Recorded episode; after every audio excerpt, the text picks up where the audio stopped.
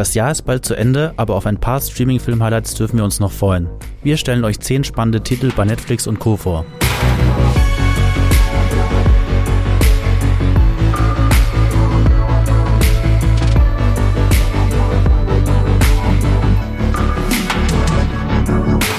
Hallo und herzlich willkommen zu Streamgestöber, dem Movieplot-Podcast, in dem wir euch jede Woche die neuesten Highlights aus Film und Serien vorstellen, die ihr überall bei Netflix, Amazon Prime und Co. streamen könnt. Ich bin der Patrick und ich moderiere diesmal mal wieder den Podcast für euch. Und dieses Mal ist das Thema tatsächlich neuer als neu eigentlich, denn wir wollen euch äh, in diesem Podcast mal die Streaming-Film-Highlights vorstellen, die noch gar nicht gestartet sind und jetzt ähm, im Lauf dieses Jahres noch erscheinen werden. Ähm, dafür bin ich aber nicht alleine, sondern habe mir diesmal einen Gast eingeladen natürlich und das ist der Jan Felix. Hi. Hey, warte, freut mich schön, hier dass, zu sein. Ja, schön, dass es mal geklappt hat. Ich glaube, wir haben auch bisher noch nie einen Podcast zusammen nee, äh, gehabt oder ja, so. Ja. Deswegen äh, umso besser, dass wir jetzt äh, diesen zusammen haben und mal über das Filmhighlights ein bisschen sprechen. Äh, zum Einstieg so ein bisschen mal dein Fazit oder so bisher. Wie war denn das Streaming-Jahr so für dich bisher? Bist du zufrieden oder meinst du auch, es müssen jetzt noch ein paar Knaller oder so kommen, auf die du dich freust? Oder wie ist so bei dir das Streaming-Jahr bisher? Ja, also ich meine, ähm, ihr hattet ja schon mal einen Podcast quasi über die erste Hälfte des Jahres. Mhm. Äh, da hätte ich eurem Fazit einfach zugestimmt, dass es irgendwie mehr Quantität als Qualität gab. Mhm. Ähm, ich fand jetzt allerdings auch, also zum Beispiel so bisher mein Film des Jahres ist Blond tatsächlich. Ah, okay. Und da bin ich schon, äh, der kam ja über Netflix. Ja. Insofern bin ich da irgendwie schon, äh, kann ich da nicht behaupten, dass ich enttäuscht bin. Ähm, auch andere Sachen, äh, ne, irgend so im Besten nichts Neues Mhm. oder Athena sind so Dinge, die über Netflix kamen. Also da, da ist, glaube ich, eher so mein Fokus auf den Netflix-Veröffentlichungen. Mhm. Und da bin ich bisher eigentlich schon ganz gut dabei, würde ich sagen. Auch so kleinere Sachen, also Dayshift zum Beispiel habe ich sehr genossen. Ah, okay. Ähm, ja, Ja. insofern ist mein Gefühl eher gut gerade.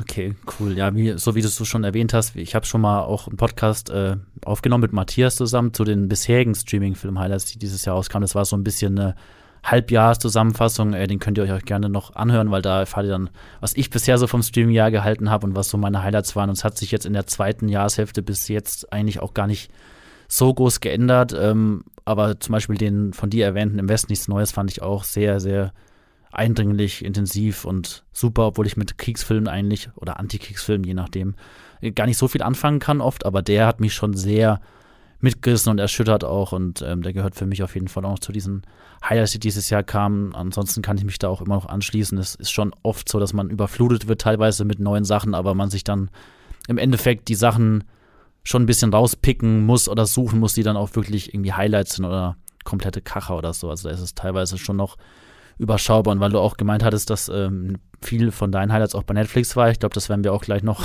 merken, wenn wir jetzt die kommenden Highlights besprechen, die noch kommen, dass das schon Netflix-lastig ist auf jeden Fall. Also wir haben uns Mühe gegeben, sage ich mal, in der Vorrecherche auch die anderen Streaming-Dienste mit zu berücksichtigen, aber das ist schon viel jetzt noch Netflix, was kommt, wo jetzt ähm, die letzten Highlights, hoffentlich Highlights natürlich, äh, wir haben die meisten davon ja auch noch gar nicht gesehen, aber das ist schon sehr viel Netflix-lastig. Ähm, bevor wir da jetzt aber einsteigen in das Thema, ähm, hört ihr erstmal noch äh, ein paar Worte zu unserem Sponsor. Unser Podcast Streamgestöber wird gesponsert von Magenta TV, dem TV- und Streaming-Angebot der Telekom. Hier gibt es Fernsehen und Streaming gebündelt auf einer Plattform für zu Hause und unterwegs, egal bei welchem Internetanbieter.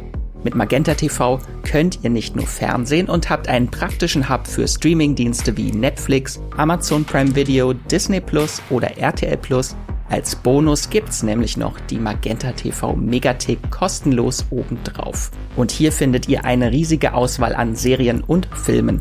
Mit dabei sind auch Magenta TV Originals wie das deutsche Comedy Highlight Oh Hell sowie zahlreiche Magenta TV Exclusives wie die preisgekrönte Serie The Handmaid's Tale.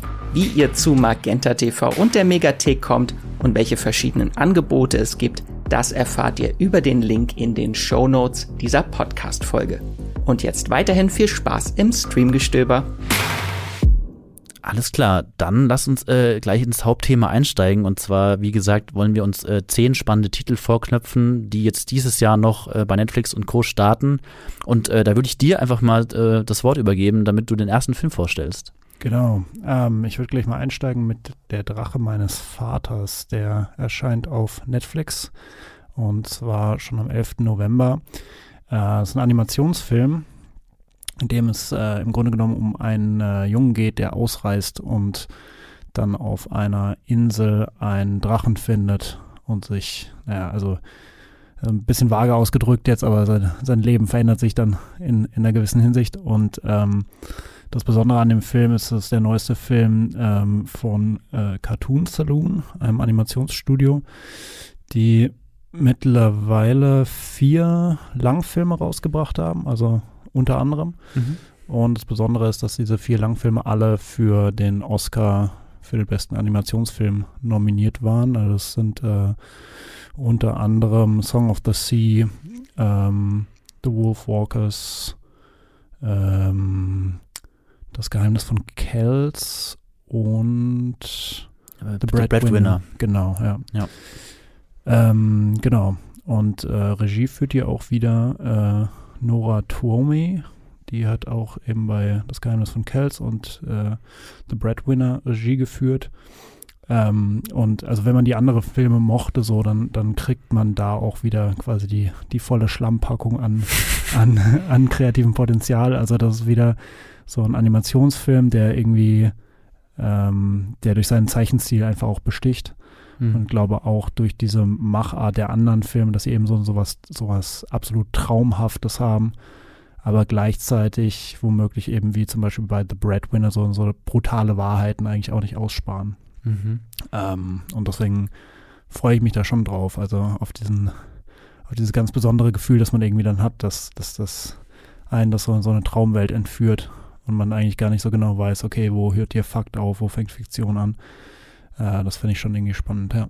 Hm. Äh, hast du die anderen Filme teilweise gesehen, die von Cartoon Saloon kamen? Oder? Ja, also The Breadwinner habe ich äh, äh gesehen ähm, aber die anderen jetzt bisher nicht. Mhm, weil ich habe von denen tatsächlich auch noch gar keinen Film gesehen. Ich kenne die eben nur durch diesen, ich sag mal, kleinen Hype, den sie haben. Das ist ja so ein, also im Vergleich zu den großen Animationsstudios ja eher noch so was Kleines. So ein irisches mhm. äh, Studio ist das ja, glaube ich, Cartoon Saloon, aber die haben ja eben schon diese Aufmerksamkeit bekommen, dadurch, dass diese ganzen Langfilme, die sie jetzt die letzten Jahre gemacht haben, immer für den besten Animationsfilm auch bei den Oscars nominiert waren. Und ich habe eben auch bisher jetzt den Trailer geschaut zu der Drache meines Vaters und ich finde auch, dass der Stil da eben schon heraussticht, den sie da immer haben. Es fühlt sich, finde ich, ein bisschen, oder es sieht so aus, als würde man irgendwie so ein Kinderbuch auch durchblättern, mhm. so. Also die Zeichnungen haben was sehr, ja, wie der Name Cartoon Saloon schon sagt, es sieht wirklich mehr so cartoonmäßig alles noch aus, kindlich, aber schon auch sehr fantasievoll verspielt oder so. Und das ist schon das, glaube ich, was die Filme auszeichnen, oder? Von denen, dass sie diesen Stil ja. eben haben, aber dann trotzdem auch Würdest du sagen, was Erwachsenes, Düsteres auch haben? Wie war das zum Beispiel bei The Breadwinner? Ja, total. Also bei The Breadwinner ist es ja irgendwie wirklich so, das erzählt ja quasi die Geschichte eines kleinen Mädchens, dessen äh, Vater, glaube ich, von, äh, von der islamistischen Miliz eingesammelt ah, okay. wird und sie muss sich dann um ihre Familie kümmern, ist dann quasi so der, der, der, der Brotverdiener, wie der Film ja auch auf Deutsch heißt.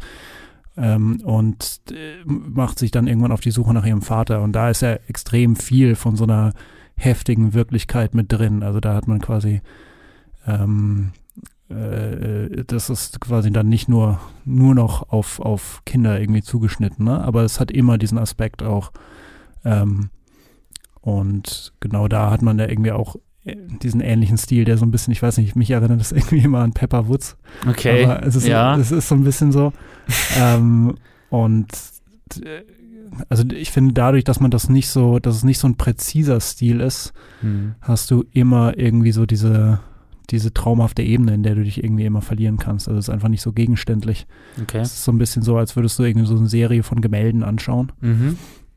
Und das macht das ganze Erlebnis des Films einfach sehr schön.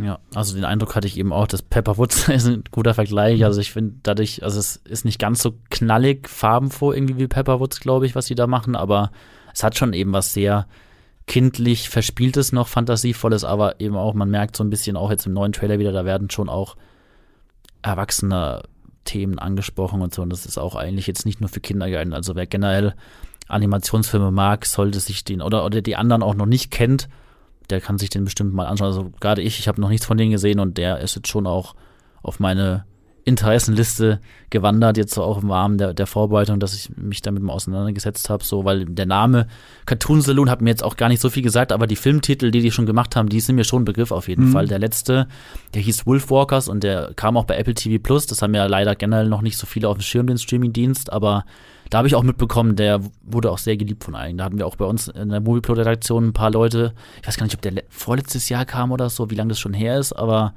da weiß ich, dass der auch in so ein paar Streaming-Highlight-Lieblingsfilmlisten dann auch bei uns aufgetaucht ist, der Wolfwalkers. Und deswegen habe ich dann auch gemerkt, ah, okay, der Dache meines Vaters ist eben auch wieder von, von dem Studio und so. Und das äh, hatte gleich wieder diesen Wiedererkennungswert eben. Und deswegen, ja, bin ich da auch gespannt drauf, äh, den zu mhm. schauen. Ähm, den kann man ab, wann kann man den bei Netflix streamen? Äh, ab 11. November. Genau. Genau. Ja, dann würde ich mal äh, mit dem nächsten Film mhm. weitermachen. Äh, ein bisschen eine andere Schiene. Wir haben jetzt mit einem Animationsfilm angefangen. Jetzt kommt eher was Düsteres, Dramamäßiges und zwar Das Wunder von äh, Sebastian Lelio. Ähm, das ist ein Film, der spielt ähm, im 19. Jahrhundert, ich glaube 1862 ganz genau. Und da geht es darum, dass ein elfjähriges Mädchen in einer irischen Gemeinde als so eine Art Wunder gilt, wie der Titel schon sagt, weil sie angeblich äh, seit vier Monaten nichts mehr gegessen hat und es ihr aber trotzdem gut gehen soll. Und das ist so ein rätselhaftes, äh, wird dann auch praktisch schon so eine Art religiösen Phänomen gemacht, dass ähm, die Leute das auch gar nicht glauben wollen. Deswegen wird eine englische Krankenschwester äh, dahingeschickt in diese kleine irische Gemeinde und soll praktisch in so eine Art Schichtsystem äh, dieses Mädchen betreuen, überwachen im Endeffekt auch, weil die Leute auch testen wollen, ist das wirklich so, dass dieses Mädchen eine Art Wunder ist, weil sie schon seit Monaten also angeblich seit vier Monaten gar nichts mehr gegessen und aber trotzdem einen körperlich ganz normalen, fitten fast schon Eindruck macht und deswegen, ja, soll diese Krankenschwester das Ganze überprüfen, ob sie da nicht vielleicht doch heimlich irgendwie Essen zugeschoben bekommt, weil das Ganze im Prinzip auch noch ein bisschen eine Hintergrundgeschichte hat, ähm, weil es äh, da in Irland, ich glaube 13 Jahre zuvor oder so, ähm, da in den 19. Jahrhundert gab es auch eine Art Hungerplage, deswegen ist da noch, das sind so die Nachwehen davon eben noch, dass es die Leute noch sehr tief beschäftigt hat und so dieses ganze Thema mit eben Hunger und, und, und Überlebenskampf und so weiter. Und dass es im Prinzip darum geht, dass die Familie, die Eltern dieses Mädchens das schon als so eine Art göttliches Wunder verkaufen wollen und eben auch diesen religiösen Aspekt hervorheben. Aber da da natürlich noch so ein starker Glaubenskonflikt auch herrscht, soll dann wirklich überprüft werden, steckt da irgendwie Betrug dahinter, Manipulation oder ist das wirklich, weil das Mädchen auch selbst behauptet, sie ernährt sich nur von Mana aus dem Himmel, mhm. so und da weiß man auch nicht, ist das ihre Überzeugung, bekommt sie das so ein bisschen indoktriniert so von den Eltern oder so, was steckt dahinter und ähm, der Film finde ich vor allem dadurch am spannendsten, dass ähm, die englische Krankenschwester von Florence Pugh gespielt wird, die mhm. momentan so eine meiner Lieblingsschauspielerinnen aus ihrer jüngeren Generation ist. Ähm, ihr kennt sie vielleicht neuerdings auch aus dem Marvel-Universum. Da hat sie äh, in Black Widow auch mitgespielt. Da spielt sie ja äh, Jelena, die, die Adoptivschwester, so Stiefschwester mhm. praktisch von, von Scarlett Johansons Figur. Aber sie hat auch außerhalb des Marvel-Universums äh, schon in den letzten Jahren immer wieder bewiesen, dass sie so eine fantastische Schauspielerin auch ist in Filmen wie Midsommar oder jetzt auch neuerdings äh, der, der Film, der auch außerhalb äh, des Films für Wirbel gesorgt hat, hier Don't Worry Darling von ähm, Olivia Wilde, da war sie auch dabei und ähm, allein deswegen ähm, ist der Film für mich direkt auf die Watchlist ganz hoch gewandert. Ähm, ich habe von dem Regisseur Sebastian Lelio äh, auch schon Filme gesehen. Er ist vor allem dadurch auch aufgefallen, dass ähm, sein Film Eine fantastische Frau vor ein paar Jahren auch ähm, bei den Oscars ausgezeichnet wurde. Der hat den besten fremdsprachigen Film, hieß es damals noch, gewonnen. Jetzt ist es ja bester internationaler Film, heißt die Kategorie mittlerweile. Mhm. Das war auch ein Film über eine Transgender-Frau, die gleichzeitig ähm, sich über den äh, mit dem Tod ihres Liebhabers, äh, ihres Mannes äh, klarkommen muss. Und ähm, den habe ich damals gesehen und fand ihn auch schon ziemlich eindrucksvoll, was so den Stil und die Bilder angeht. Ähm, der hat dann auch, soweit ich das noch weiß, ein Remake des Films selbst gedreht, in dem dann Julian Moore die Hauptrolle gespielt hat. Mhm. Der hieß, glaube ich, Gloria bei uns einfach ja, ja. nur. Ich glaube, im Original hieß der irgendwie Gloria Bell. Und das war praktisch sein eigener Film, dann nach dem Oscar-Hype nochmal auf Englisch neu gedreht. so. Und jetzt hat er eben äh, mit Florence Pugh auch zusammengearbeitet und ähm, ich bin, bin wirklich gespannt auf den Film. Ich habe den Trailer, äh, den kann man sich auch schon anschauen. Der bringt auch schon so eine ja, düster, rätselhafte Stimmung über, also dass der Film wirklich auch so mit Geheimnissen und Mysterien arbeitet und man, glaube ich, die ganze Zeit, also ich weiß noch nicht, wie der Film das auflösen wird, aber ich glaube, es lebt schon davon, dass der Film da am Ende irgendwie eine Antwort bieten will, ob der dann wirklich auf sowas religiös, göttlich, übersinnliches hinausläuft oder ob da irgendwie ein dunkles Komplott oder so aufgedeckt ja. wird. Also das ist so, glaube ich, das Haupträtsel, was so die Spannung irgendwie auch antreibt. Ich glaube, so wie ich das mitbekommen habe, wird auch Florence Pughs Figur da so ein bisschen dunkle Geheimnisse mit sich bringt. Sie soll anscheinend so eine Art ja, Trauma-Vergangenheit da auch mitbringen. Also selber wird da wohl auch über sie da ein bisschen was ans Licht kommen und das wird, glaube ich, schon ganz spannend zu sehen sein, ähm, wie das Ganze sich da entwickelt und aufgelöst wird. Hast du von dem Film was mitbekommen schon? Ja, so ein bisschen. Also irgendwie für mich war auch der erste Reiz, dass Florence Pugh da mitspielt, mhm. die ich eigentlich bisher immer super fand. Also ja. selbst in, in Don't Worry Darling, wo sie halt irgendwie äh, ja ein bisschen verschwendet ist, aber ja. egal. Ähm, jedenfalls finde ich auch, es ist ein unglaublich reichhaltiger Film. Ne? Also es ist mhm. irgendwie so viele Themen, die da drin drin stecken. Also dass irgendwie so äh, Zivilisation gegen Wildnis oder, mhm. oder Land. Du hast irgendwie Glaube und Wissenschaft sozusagen, also in, in der Figur der, der Krankenschwester. Mhm die ja dann tatsächlich mit einer Nonne, glaube ich, zusammen auch dieses Kind betreuen. Ja, ich glaube, die also wechseln sich dann ab, dass sie praktisch so acht Stunden Schichten mhm. machen müssen oder so und dann halt, ja, so acht Stunden immer sich abwechseln. Genau. Ähm, und dann ist ja so ein bisschen so, so, so eine Art von The Lighthouse-Mixtur irgendwie so, ne? Man, mhm. man weiß nicht genau, worauf es jetzt hinausläuft im Voraus. Also es ist jetzt irgendwie, es hat irgendwie Horror-Elemente, es mhm. hat Drama-Elemente, es hat, äh, ist ganz starker Mystery-Anteil. Ja. Es ist irgendwie teilweise ein Historienfilm, ne? Also, weil es eben diese, diese Vorgeschichte hat, irgendwie mit der irischen Dünne, äh, Dünne sage ich schon, mit der irischen Dürre. Mhm. Ähm, da glaubt, also ja, da steckt extrem viel drin. Ähm, und da bin ich einfach schon gespannt, was das überhaupt für eine Story ist, die der Film da erzählt will. Hm. Hast du von dem Regisseur schon was gesehen gehabt, die letzten? Ähm, A Fantastic Woman und das Remake habe ich tatsächlich auch gesehen. Ah, okay, ja. weil das habe ich nicht gesehen. Ja. Aber das, war es so, dass es praktisch eins zu eins auch wieder der Film dann nochmal war so? Oder war das schon ja. verändert? Also war, war, schon verändert, würde ich sagen. Also ich, ich fand das Remake auch gut. Mhm. Ähm, war jetzt nicht so gut wie A Fantastic Woman, aber ähm, ja, war schönes Showcase für, für Julianne Moore, würde ich sagen. Mhm. Ja. ja. sie kann ja meistens glänzen, auch ja, egal, ja. was für ein Drehbuch es ist. Genau, ja, äh, das Wunder, The Wonder im Original läuft dann auch bei Netflix äh, ab dem 16.11. Und äh, auch noch zu Netflix, als nächstes stelle ich auch mal äh, einen spannenden Film vor. Und zwar, jetzt kommen wir wieder zum Animationsfilm, aber einem, ja, außergewöhnlich und auch nicht außergewöhnlich in einem. Und zwar, es kommt ein neuer Pinocchio-Film. Mal wieder. Wir hatten ja dieses Jahr schon einen, aber diesmal ist es äh, umso spannender, weil ähm, es ist Guillermo del Toro's Pinocchio. Ein neuer Stop-Motion-Animationsfilm von ihm, ähm, der vor allem dadurch überzeugen soll oder auftun soll, dass er wohl die Pinocchio-Geschichte ziemlich düster verpackt, was man sich bei Guillermo del Toro ja mittlerweile schon erwarten darf auch. Ähm, ihr kennt ihn ja sicherlich von Filmen wie Pan's Labyrinth oder The Shape of Water. Jetzt, äh, ich glaube, diese, was dieses oder letztes Jahr war ja auch Nightmare Alley von ihm im Kino. Mhm. Und ähm, Pinocchio, diese Version von ihm, die hat er, glaube ich, schon lange geplant gehabt. Auch ich weiß auch gar nicht, ob die schon immer als Stop-Motion-Animationsfilm geplant war oder sich irgendwann dazu entwickelt hat, aber auf jeden Fall ist es jetzt einer geworden. Und ähm, da ist es auch so, ähm, ich habe mir den Trailer angeschaut und ich finde, da wirkt es noch sehr klassisch nach der Pinocchio-Geschichte. Also es sieht jetzt nicht so extrem anders aus, aber äh, wenn man sich ein bisschen mit dem Film jetzt schon befasst, der teilweise auch schon zu sehen war, irgendwie auf Festivals, glaube ich, ähm, da soll jetzt wohl der Knackpunkt des Films sein, dass der ähm, im Italien der 30er Jahre spielt und da praktisch mhm. so das ähm, faschistische Mussolini-Regime äh, mit reflektiert. Das soll so dieser große neue Mehrwert sein in dieser Pinocchio bietet. Also das soll auch wirklich so dieses, diese faschistischen, diktatorischen Zeiten mitdenken und da fast schon so ein Antifaschismusfilm sein, so mit Pinocchio dann zusammen. Das erinnert ja dann auch schon wieder, finde ich, an Pan's Labyrinth, das war ja auch so ein Film, der Fantasy-Elemente dann damals mit dem Franco-Regime praktisch so gleichgestellt hat mit dem Horror dadurch, dass da war ja auch, da waren die Fantasy-Elemente ja im Prinzip auch so eine Art Ausflucht auch der Hauptfigur und jetzt ist es anscheinend äh, die, die allseits bekannte Holzpuppe, die sprechende Pinocchio, die hier so ein bisschen den, den Weg dann ebnen soll, um, um irgendwie ein, ja, so ein kindlich, liebenswert, unschuldigen äh, Gegenpol zu diesen, zu diesen dunklen Zeiten Italiens irgendwie zu liefern. Und das finde ich natürlich ganz spannend. So, ich, ich habe teilweise mit dem letzten Guillermo del Toro-Film ein bisschen Probleme gehabt. Nightmare Alley, der hat mich nicht so abgeholt. Den fand ich manchmal so ein bisschen, ja, Großelterngeschichten, Großonkel mhm. erzählt eine Geschichte am Kaminfeuer, äh, behäbig so, hat er mich ein bisschen, also er war auch wieder schön gefilmt und ausgestattet. Das ist was, was Guillermo del Toro ja immer kann, auch, dass er einfach tolle Bilder schafft, aber gerade dadurch, dass er jetzt so einen Stop-Motion-Animation gemacht hat und ich sowieso ein Fan bin von diesem Animationsstil, der noch so total liebevoll handgemacht daherkommt, ähm, ja. bin ich sehr gespannt, ähm, was da für ein Pinocchio auf uns zukommt. Ähm, es kam ja dieses Jahr schon der, der, ja, Real, die Realverfilmung von Pinocchio auch auf Disney Plus von Robert Zemeckis. Mhm. Da hat ja zum Beispiel Tom Hanks Geppetto gespielt.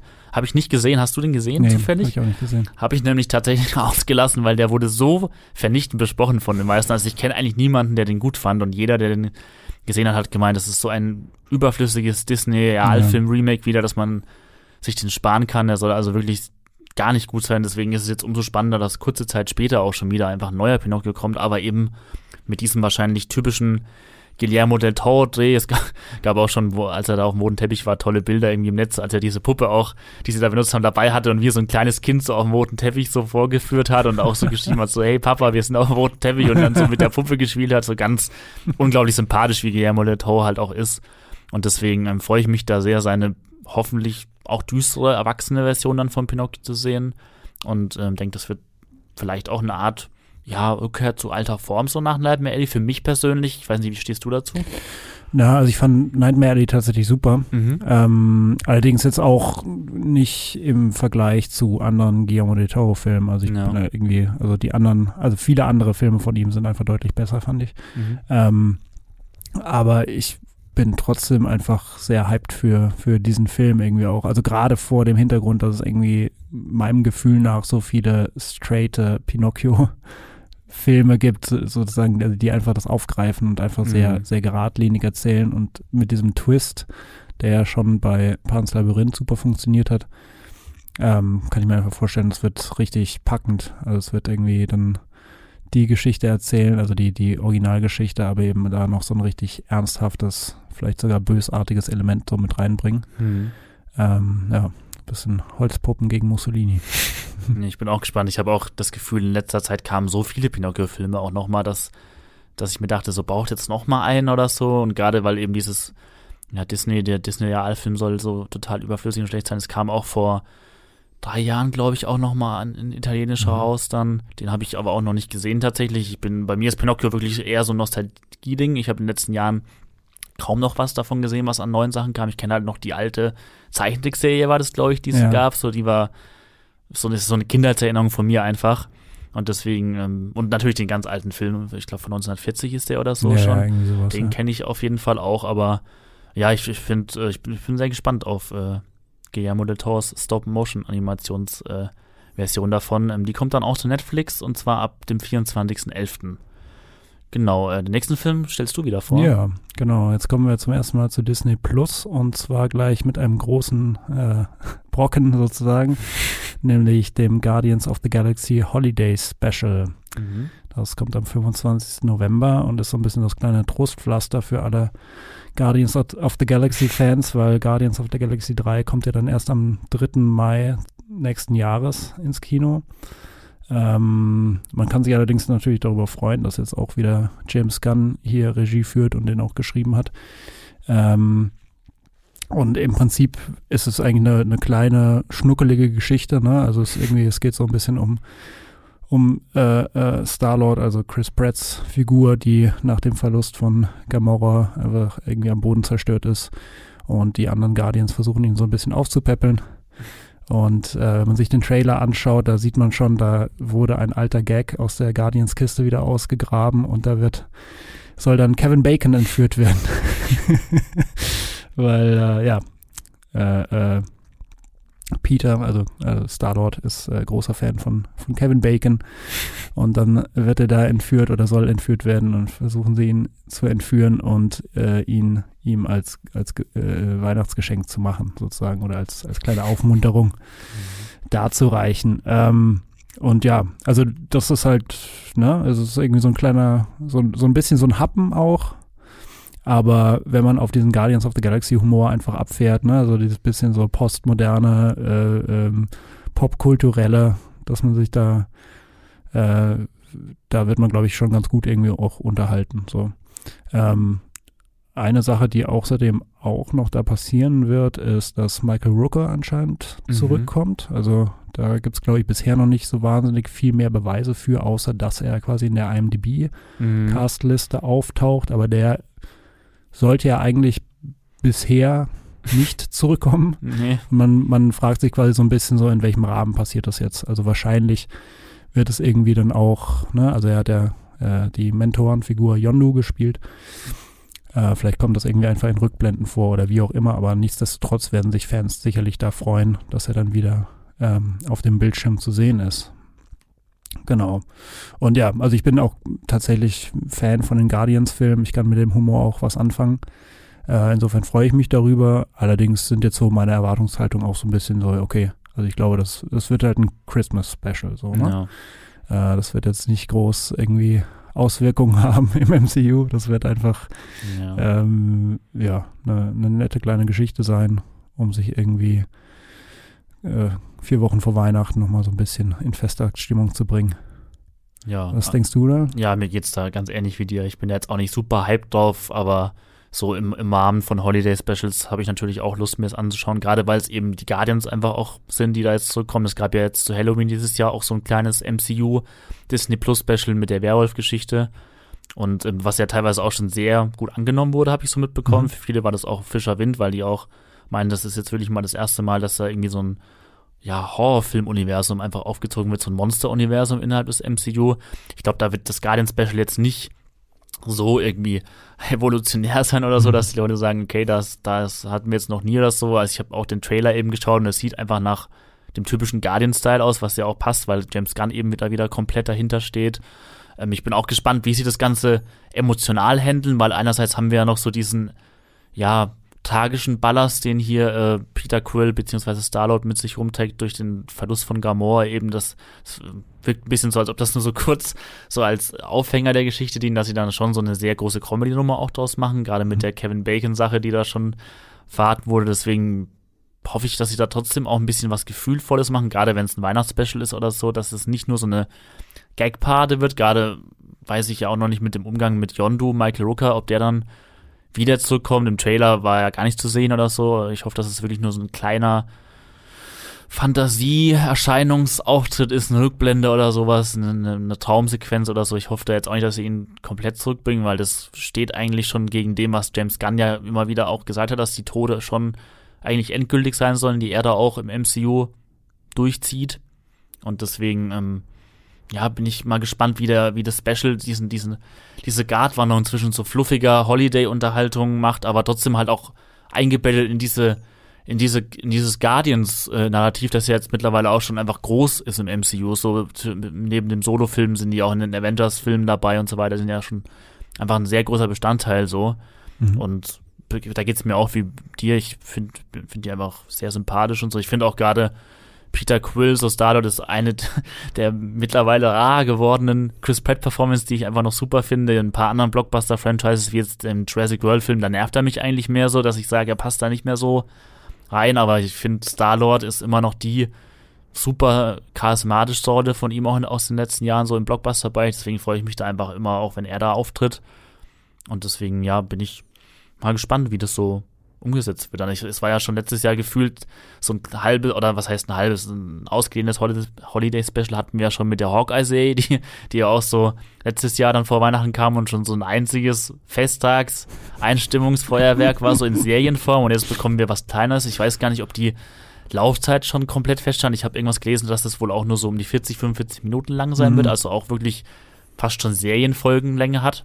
Also wirklich ein kleines Special eher, aber das kann trotzdem, finde ich, auf jeden Fall funktionieren und ich bin ja. auch gespannt drauf, wann, äh, wenn das kommt. Wann, ab wann ist es denn äh, bei Disney Plus zu streamen? Äh, ab 25. November. Mhm. Genau. Äh, nächsten Film stellst du auch vor? Genau, und dann haben wir hier den vielleicht größten Brocken der ganzen Sache hier, äh, vielleicht noch größer als die Guardians, nämlich Emancipation. Das ist äh, quasi der, äh, ist der erste Film, der jetzt rauskommt mit Will Smith wieder ja. in größerer Kapazität, genau. Ja. Ähm, ja, so ein bisschen gehandelt als äh, äh, der, der nächste Oscar-Film mit Will Smith, wo er sich seinen Oscar dann nicht abholen kann. Mhm. Ähm, genau, und es geht um äh, die Flucht eines äh, Sklaven äh, zur Zeit des Sezessionskriegs in den USA, der von einer Plantage flieht und versucht, die Unionsarmee zu erreichen. Ähm, und die Hauptrolle spielt eben Will Smith. Ähm, und das also basiert auf, auf der wahren Geschichte äh, ähm, eines Sklaven, dessen äh, Bild damals tatsächlich um die Welt oder zumindest durch die USA ging. Äh, der wurde damals, also hieß glaube ich Gordon, äh, wurde damals aber als Whipped Peter bezeichnet und das Bild von ihm war, war das von seinem Rücken, der wirklich, also kaputt geschunden war von Peitschenhieben. Mhm. Und das Bild wurde quasi benutzt, um, um die Grausamkeit der, der Sklaverei und der, ja, des Sklavenhandels zu illustrieren. Ähm, und Regie führt hier Antoine Fuqua, der vielen für äh, äh, mit, mit Training Day oder The Equalizer zuletzt auch The Guilty im Kopf sein dürfte. Und ich finde, äh, der, der Trailer macht da schon, äh, ja, also der, der, der zeigt irgendwie schon auch so ein bisschen so eine optische Ambition. Also der sieht schon irgendwie so, so groß nach Epos aus. Ne? Mhm. Ähm, er flieht ja dann auch durch die Sümpfe Louisianas und dann wird das irgendwie so eine, so eine Verfolgungsgeschichte und dann öffnet sich das Ganze wahrscheinlich irgendwie in so ein Kriegsszenario und man kriegt da irgendwie die Schlachten mit und so weiter und so fort. Ähm, aber auch eben so ein Blick fürs Detail, der ist irgendwie ganz stark vorhanden in diesem Trailer, in dem bisherigen Bildmaterial. Und ähm, von dem, was man auch von Will Smith sieht in dem Trailer, ist, sieht auch irgendwie, also es ist halt wirklich ne, ein, ein Film, der irgendwie voraus schon gehandelt wurde. So, ja, okay, das, ja. das wird dann wahrscheinlich extremes Oscar-Potenzial einfach haben. Ähm, genau. Und insofern bin ich da auch irgendwie sehr, sehr gespannt auf diesen Film. So, ich kann jetzt nicht behaupten, dass ich so der größte Antoine Fuqua Fan bin unbedingt so, ne? Also viele Sachen, wie zum Beispiel irgendwie so The Equalizer oder sowas, das ist für mich eher so ein bisschen was zum Wegsch, also zum, ähm, zum einfach so schauen, zur ja. Unterhaltung so. Aber ähm, ich bin da trotzdem sehr gespannt, weil er super aussieht, weil Will Smith dabei ist. Ähm, genau, ja. Wie siehst du das? Ich bin da auch sehr gespannt drauf tatsächlich, weil ich auch finde, vom Stil her sieht der nochmal nach was anderem aus als alles, was eigentlich Antoine Foucault zuletzt so gemacht hat, weil er wirklich eher so ein fast ja Unterhaltungsfilm, Action-Regisseur ist. So, ich meine, wie die meisten kenne ich auch von früher noch Trailing Day, das so ein Kracher war immer. Aber ich fand auch zuletzt hat er also generell viel gedreht auch. Er war ziemlich produktiv, habe ich das Gefühl. Es kamen auch immer wieder Filme von ihm noch raus. Er hat ja auch dann neben dem The Guilty, was ja so ein Netflix-Remake äh, war von einem anderen Film, hat er ja auch, das haben wir, glaube ich, einige gar nicht mitbekommen, war bei Amazon Prime diesen Infinite mit Mark Wahlberg veröffentlicht, mhm. der wohl ziemlich furchtbar auch gewesen sein soll. Den habe ich dann auch übersprungen, weil den wirklich auch ähnlich wie das Pinocchio-Remake, alle haben davon abgeraten, meinten, der Film ist furchtbar, aber der kam eben auch, ich glaube, letztes Jahr oder so erst raus, dann auf Amazon Prime. Und jetzt kommt er mit diesem, ja, Award Oscar-schweren Film fast schon daher, so, so ein Epos über die, über die Sklavenzeit und das ist ja ganz spannend zu sehen, auch wie die Bilder da im Trailer aussehen, weil der Film beginnt irgendwie so mit ja, Einstellungen, die schon noch Farbe haben, aber teilweise wirkt es dann so, als ob es immer mehr verblasst. Dann sieht der Film mitten zwischendurch aus, also im Trailer wie so ein Schwarz-Weiß-Film und ich weiß jetzt mhm. nicht, hat er dann verschiedene Bild- Formate, was so, was so die, die, die Färbung oder so angeht, wie der damit spielt. Also es sieht ziemlich faszinierend auch aus, was er da für einen Stil verfolgt irgendwie in dem Film. Und deswegen äh, bin ich da auf jeden Fall sehr gespannt drauf, was er da für, für ein Epos äh, hoffentlich gezimmert hat oder ja. so. Natürlich auch wegen Will Smith, der da auch schon wieder eine super intensive Präsenz an den Tag legt. Natürlich ist es sehr skurril, dass der Film im, in diesem für Will Smith ja komplett einschneidenden Jahr erscheint nach seinem letzten Oscar-Debakel. Man hat ja auch direkt danach gehört, so der Film war wohl auch schon Anfang des Jahres oder viel früher fertig. Den hat ja mhm. Apple, der dann bei Apple TV Plus veröffentlicht wird, äh, hatte den praktisch so im Archiv und wusste jetzt wahrscheinlich lange Zeit gar nicht, was sie damit machen sollen. Da gab es ja auch zwischendurch Gerüchte, ob der vielleicht einfach so, ja, in, in Giftschrank gesperrt wird, vielleicht gar nicht erstmal veröffentlicht wird, aber dafür. Ja. Dann gab es aber eben auch wieder Berichte, dass es schon so erste Testvorführungen gab, wo der wohl auch total eingeschlagen hat und da haben sie gleich wieder sich gedacht, okay, da haben sie wieder Prestige-Material von der Qualität her auch an der Hand und deswegen wird er jetzt doch dieses Jahr noch zu Apple TV Plus kommen und wer weiß, auch wenn jetzt Will, Will Smith erstmal äh, einige Jahre von den Oscars verbannt wurde, heißt es nicht, dass er da vielleicht nicht doch die ein oder andere überraschende Nominierung für ihn dann wieder drin ist oder halt für den Film selbst, man weiß es ja nicht.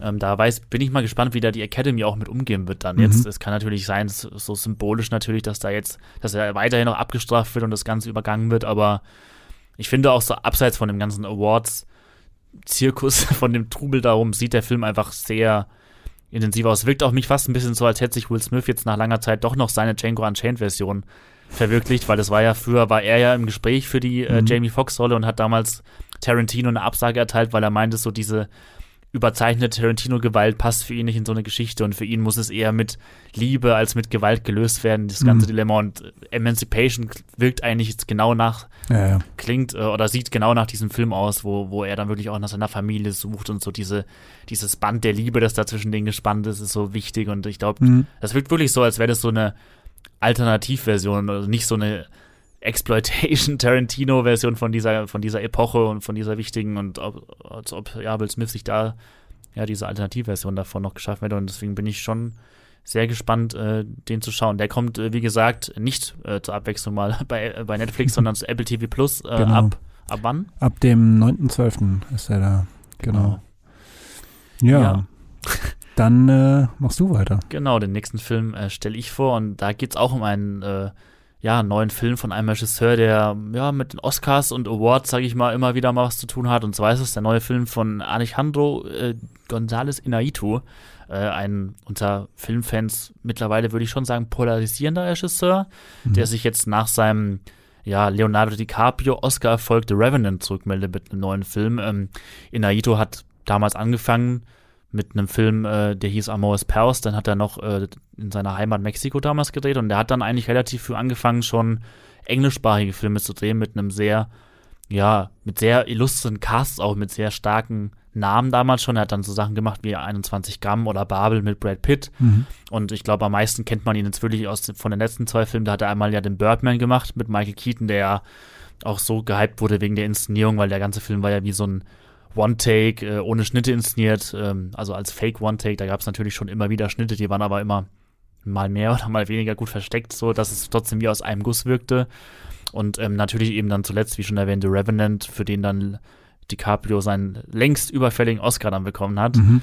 Und ähm, jetzt meldet er sich mit einem neuen Film zurück, der im Prinzip zu seinen Anfängen zurückführt, den er wieder in Mexiko gedreht hat. Der Cast ist auch überwiegend dürfte den meisten gar nicht bekannt sein außerhalb ähm, des Landes oder so. Es ist ein sehr kleiner, unbekannter Cast auch und das, der ganze Film wirkt im Prinzip wie so eine Art Metafilm auch über äh, Inaitos Karriere selbst. Also es geht um einen Journalisten, der gleichzeitig auch Dokumentarfilmer ist und der kehrt nach Mexiko zurück, nachdem er ähm, ja auch mit einem Award ausgezeichnet wurde, so preisgekrönter äh, Regisseur im Prinzip, der dann in die Heimat zurückkehrt und da sich äh, mit den ja, mit den großen Themen des Lebens auseinandersetzen muss, mit seiner Vergangenheit, mit seiner Familie, mit seinen Wurzeln, mit auch den Wurzeln des Landes und so weiter. Und das ist so dieses ganz große, ja, autobiografisch, mit, mit vielen autobiografischen Elementen sicherlich angeeicherte Epos über, ja, Inaitos eigenes Leben. Mhm. Und ähm, da bin ich sehr gespannt drauf, ähm, was das für ein Film wird, weil ich mittlerweile schon noch auf der Pro-Seite stehe bei Inaito, muss ich sagen. Viele werfen ihm vor, dass er ja schon so ein sehr ja, ego-getriebener, überheblicher Regisseur ist, der viel protzt und immer so, ja, auf den Effekt des Spektakels setzt. Und gerade auch so ein Film wie The Revenant wurde ja auch, trotz dessen, dass er auch so eindrucksvoll inszeniert ist, haben viele dem auch vorgeworfen, dass er so ein bisschen so ein Leidensporno ist, in dem dann eben Leonardo DiCaprio da zweieinhalb Stunden durch, durch den Matsch kriecht mhm. und am so langsam fast am Sterben ist und röchelt und so. Und das, das ist eine Art von Kino, das, da kenne ich schon einige, denen das auch so ein bisschen auf die Nerven ging, so, die, die ihn auch so äh, einfach nicht mehr sympathisch finden, weil sie auch meinen, Birdman ist auch wieder so ein technischer Film, der einfach ja, so auch so aufgebläht wirkt und da einfach viel zeigen will. Und da wird es natürlich spannend zu sehen sein, wie, wie jetzt Bardo es sein wird, der natürlich auch wieder einen äh, längeren offiziellen Titel hat. Der heißt nämlich auch in, in langer Form Bardo, die erfundene Chronik einer Handvoll Wahrheiten. Und ähm, was noch ganz interessant ist, der lief dieses Jahr, ähm, hatte seine Premiere bei den Filmfestspielen in Cannes und da war er noch fast drei Stunden lang. Und ähm, bevor der jetzt dann zu Netflix kommt, hat Inaito tatsächlich da nochmal dran gearbeitet und hat ihn im Schnitt gekürzt tatsächlich und gar nicht mal so wenig. Also es sind jetzt noch ungefähr 22 Minuten aus dem Film genommen worden. Im, im Endeffekt, also wenn er jetzt zu Netflix dann bald kommt, geht er, glaube ich, noch so 159 Minuten. Ist immer noch lang aber es hat nicht mehr so diesen 180 Minuten Lebenswerk-Charakter, den er vorhatte. Deswegen bin ich mal gespannt, ob man davon irgendwas vielleicht merkt. Ich meine, ich kenne jetzt noch keine Version des Films, aber so 20 Minuten ist schon nicht gerade wenig. Aber ähm, ja, es sieht im, in der Vorschau, in den ersten Trailern auch wieder sehr bildgewaltig aus für Inaitos Verhältnisse. Er ja. hat diesmal, so wie ich es gesehen habe, nicht mit seinem zuletzt Stammkammermann Emanuel Lobeski zusammengearbeitet, den ich ja auf jeden Fall für einen der größten Kammergenies halte, so die, Bilder von dem liebe ich und Mhm. ähm, ich weiß jetzt nicht ganz genau, wer ihn da ersetzt hat, aber es sind auf jeden Fall wieder unglaubliche Bilder, die da schon im Trailer sind, teilweise auch von so rauschhaften Partys oder so, wenn er da irgendwie im Club ist, aber auch durch die Landschaften Mexiko streift oder sowas, dann soll sich der Film wohl auch vielen wieder mit so Fantasiesequenzen und Traumsequenzen, die so in die Realität übergehen, beschäftigen. Also es wird wohl auch wieder ein sehr hypnotischer Bilderaussteh, den Inaito da auch ja, abfeuert und deswegen bin ich da wieder gespannt, wie das, was das für ein Film wird. Wie geht's dir bei Inaito? Ja, also tatsächlich bin ich auch sehr stark auf der Pro-Seite. Ne? Ah, Also ich okay. kann das Kontraargument super verstehen. Ich finde, das hat auch immer so was Ego, Egozentrisches, ne? Also so, so ein Präsentieren von, äh, schaut euch an, wie krass ich das inszenieren kann. Ähm, aber ich habe zum Beispiel The Revenant super genossen. Also Ja. gerade irgendwie so die, die ersten 30 Minuten haben in, in dem Jahr für mich zu den besten gezählt, was man irgendwie überhaupt inszenieren kann. Mhm. Und ähm, da bin ich jetzt eben auch sehr gespannt, weil das eben so, ne, also das, das vereint wieder beide Sachen. Also es ist irgendwie so unglaublich inszeniert, das ist irgendwie riesen, unfassbar epischer Scope, den du da hast, einfach auf der Bildebene und auf der Story-Ebene, wo tausend Dinge irgendwie ineinander fallen, wo du ja wirklich irgendwie so ein Schlachtenepos hast, aber du hast eben auch Traumsequenzen, du hast irgendwie so eine, ja, ich weiß nicht, so eine Meditation über das Menschsein natürlich Mhm. irgendwie auch so mit drin. Das ist fast so ein bisschen wie so achteinhalb von Fellini, aber halt Mhm. irgendwie so Update sozusagen. Ähm, und genau de den Rahmen hat man. Und deswegen werden Leute den lieben und gleichzeitig hassen, denke ich. Ja. Ähm, aber ich glaube, so optisch betrachtet wird der einfach wieder ziemlich auf den Putz hauen. ja. Und da, also, ne, je nachdem, er hat nicht seinen Stammkameramann dabei, deswegen weiß man nicht so genau, wird das jetzt irgendwie so ein müder Abklatsch. Der Trailer sagt eher das Gegenteil eigentlich Mhm. aus, finde ich. ja, finde ich auch. Ähm, und also was den Film irgendwie entscheiden wird für mich, wird halt, also wie, wie weit wagt er sich irgendwie raus? Also was wird das wirklich so ein komplettes, so abgekoppelt von allem möglichen, Iñárritu hat sich irgendwie in den Elfenbeinturm seiner eigenen Kreativität eingeschlossen, ist für niemanden mehr erreichbar. Ja. Oder hat das noch was mit uns Normalsterblichen zu tun, was er da Ja. gerade tut, ne? Ähm, Ja. Und das wird für mich, glaube ich, irgendwie so ein bisschen entscheiden, ob ich den Film mag, aber ich werde ihn mir auf jeden Fall anschauen, weil das, glaube ich, einfach, äh, es wird eine unglaubliche optische Erfahrung sein. Ja, ja, da bin ich auch sehr gespannt drauf, weil gerade die letzten Filme waren ja, da war ja von den Figuren her, war das noch was anderes, weil gerade wenn der Film sich jetzt praktisch um ihn selbst dreht, das ist ja so dann der ultimative Inarito-Film eben, wenn Leute sagen, er ist so, ein- so ein Ego-Regisseur, so, so, das, wenn er jetzt den Film komplett über sich macht, da kann ich dir nur zustimmen, da bin ich auch gespannt, ob das ein Film wird, der so über das eigene Kunstschaffen und Leben hinausgeht und da auch so was Universelles vielleicht draus machen kann oder ob das dann wirklich so eine, so eine Künstler, der, die, diese gequälte Künstlerseele, Ja. Nabelschau oder so, dass es darüber hinausgeht, da bin ich auch mal gespannt. Gerade wenn der Film eben immer noch fast zwei und dreiviertel Stunden lang ist oder so, das Mhm. kann natürlich dann auch sich sehr schnell irgendwie so um sich selbst kreisen die ganze Zeit. So, da bin ich auch mal gespannt, wie das auf diese, ja, über diese extreme Länge dann auch funktioniert. Ja. Und was da noch so wird, ich weiß ja auch noch nicht genau, was dann da wirklich im Detail für Themen kommen. Gerade so die ersten oder früheren Filme von Aito waren ja teilweise schon wirklich sehr stark an diesem Leiden, an dem Tod interessiert oder so. Er Mhm. hat ja auch mal diesen Beautiful mit Javier Bardem gedreht, Ja, wo ja. ja auch die Hauptfigur an, an, an einer Krebserkrankung leidet und so und da auch schon so dieser langsame Verfall von ihm zelebriert ist und so. Das ist manchmal schon sehr bedrückendes, schwerfälliges Kino übers Leiden, eben auch so über, über den, den Untergang der, der, der jeweiligen Menschen oder so. Deswegen bin ich auch mal gespannt, ob er da mit sich dann auch hart ins Gericht geht oder das auch so eine Abrechnung wird oder ob das Mhm. wirklich nur so ein, so ein wehleidiges Ja, äh, Luxusproblem klagen ist so. Aber ich glaube, er kriegt da schon, also was ich bisher so mitbekommen habe, ist es schon was, was sehr tiefschürfender auch wird und so ein bisschen ja, was ja. ja, profundes, wenn man so sagen will, irgendwie auch da erzählen wird. Deswegen, ja, bin ich da sehr gespannt drauf. Der wird dann zu Netflix kommen im Dezember und zwar ab dem 16.12. Äh, der nächste Film, der, den du vorstellst, der wird jetzt wieder ein bisschen leichtere Kosten ja, das wollen wir auf jeden Fall hoffen, ja. ja. Genau, ist auch wieder so ein Brocken. Äh, äh, genau, es geht nämlich um Glass Onion, vormals Knives Out 2. Äh, hat ja auch den Beititel, glaube ich, Knives Out Mystery. ja. Ähm, genau. Und es geht eben um den, um den zweiten Teil der Knives Out-Reihe. Äh, Daniel Craig ist hier wieder vorhanden als Benoit ben, Benoit. Benoit, glaube ich. Benoit Blanc. Blanc. Äh, ja, Benoit Blanc. Ja. So, mein Französisch lässt mich gelegentlich im Stich. genau. Aber jedenfalls ist er wieder da als Ermittler und äh, auch wieder da mit seinem Südstaaten-Akzent. Mhm. Ähm, und diesmal äh, wird er, glaube ich, äh, von, von einem Tech-Milliardär äh, oder ja, man muss eigentlich anders anfangen. Also ein Tech-Milliardär veranstaltet quasi ein kleines Stell dich ein auf einer griechischen Privatinsel, zu der alle möglichen äh, Figuren aus, aus Reichtum und Kultur geladen sind. Also unter anderem irgendwie eine äh, Gouverneurskandidatin, eine Unternehmerin, ein ähm, äh, äh, YouTube-Star und ähm, die werden da alle versammelt und dann gibt es natürlich einen Mord. Also quasi die, so die Dramaturgie ist im Prinzip dieselbe wie im ersten Teil. Ähm, und auch dieser Reiz des ersten Teils, ne, dass man sich so ergeht in diesen schillernden Figuren, die sich alle irgendwie auf dem Kerbholz haben und dann gegeneinander äh, agieren und intrigieren und alle irgendwie super geschrieben waren, im ersten Teil zumindest. Ähm, das, das wird ja genau wieder denselben Reiz haben. Und man hat ja auch hier wieder irgendwie einen grandiosen, grandio, grandiosen Cast dabei.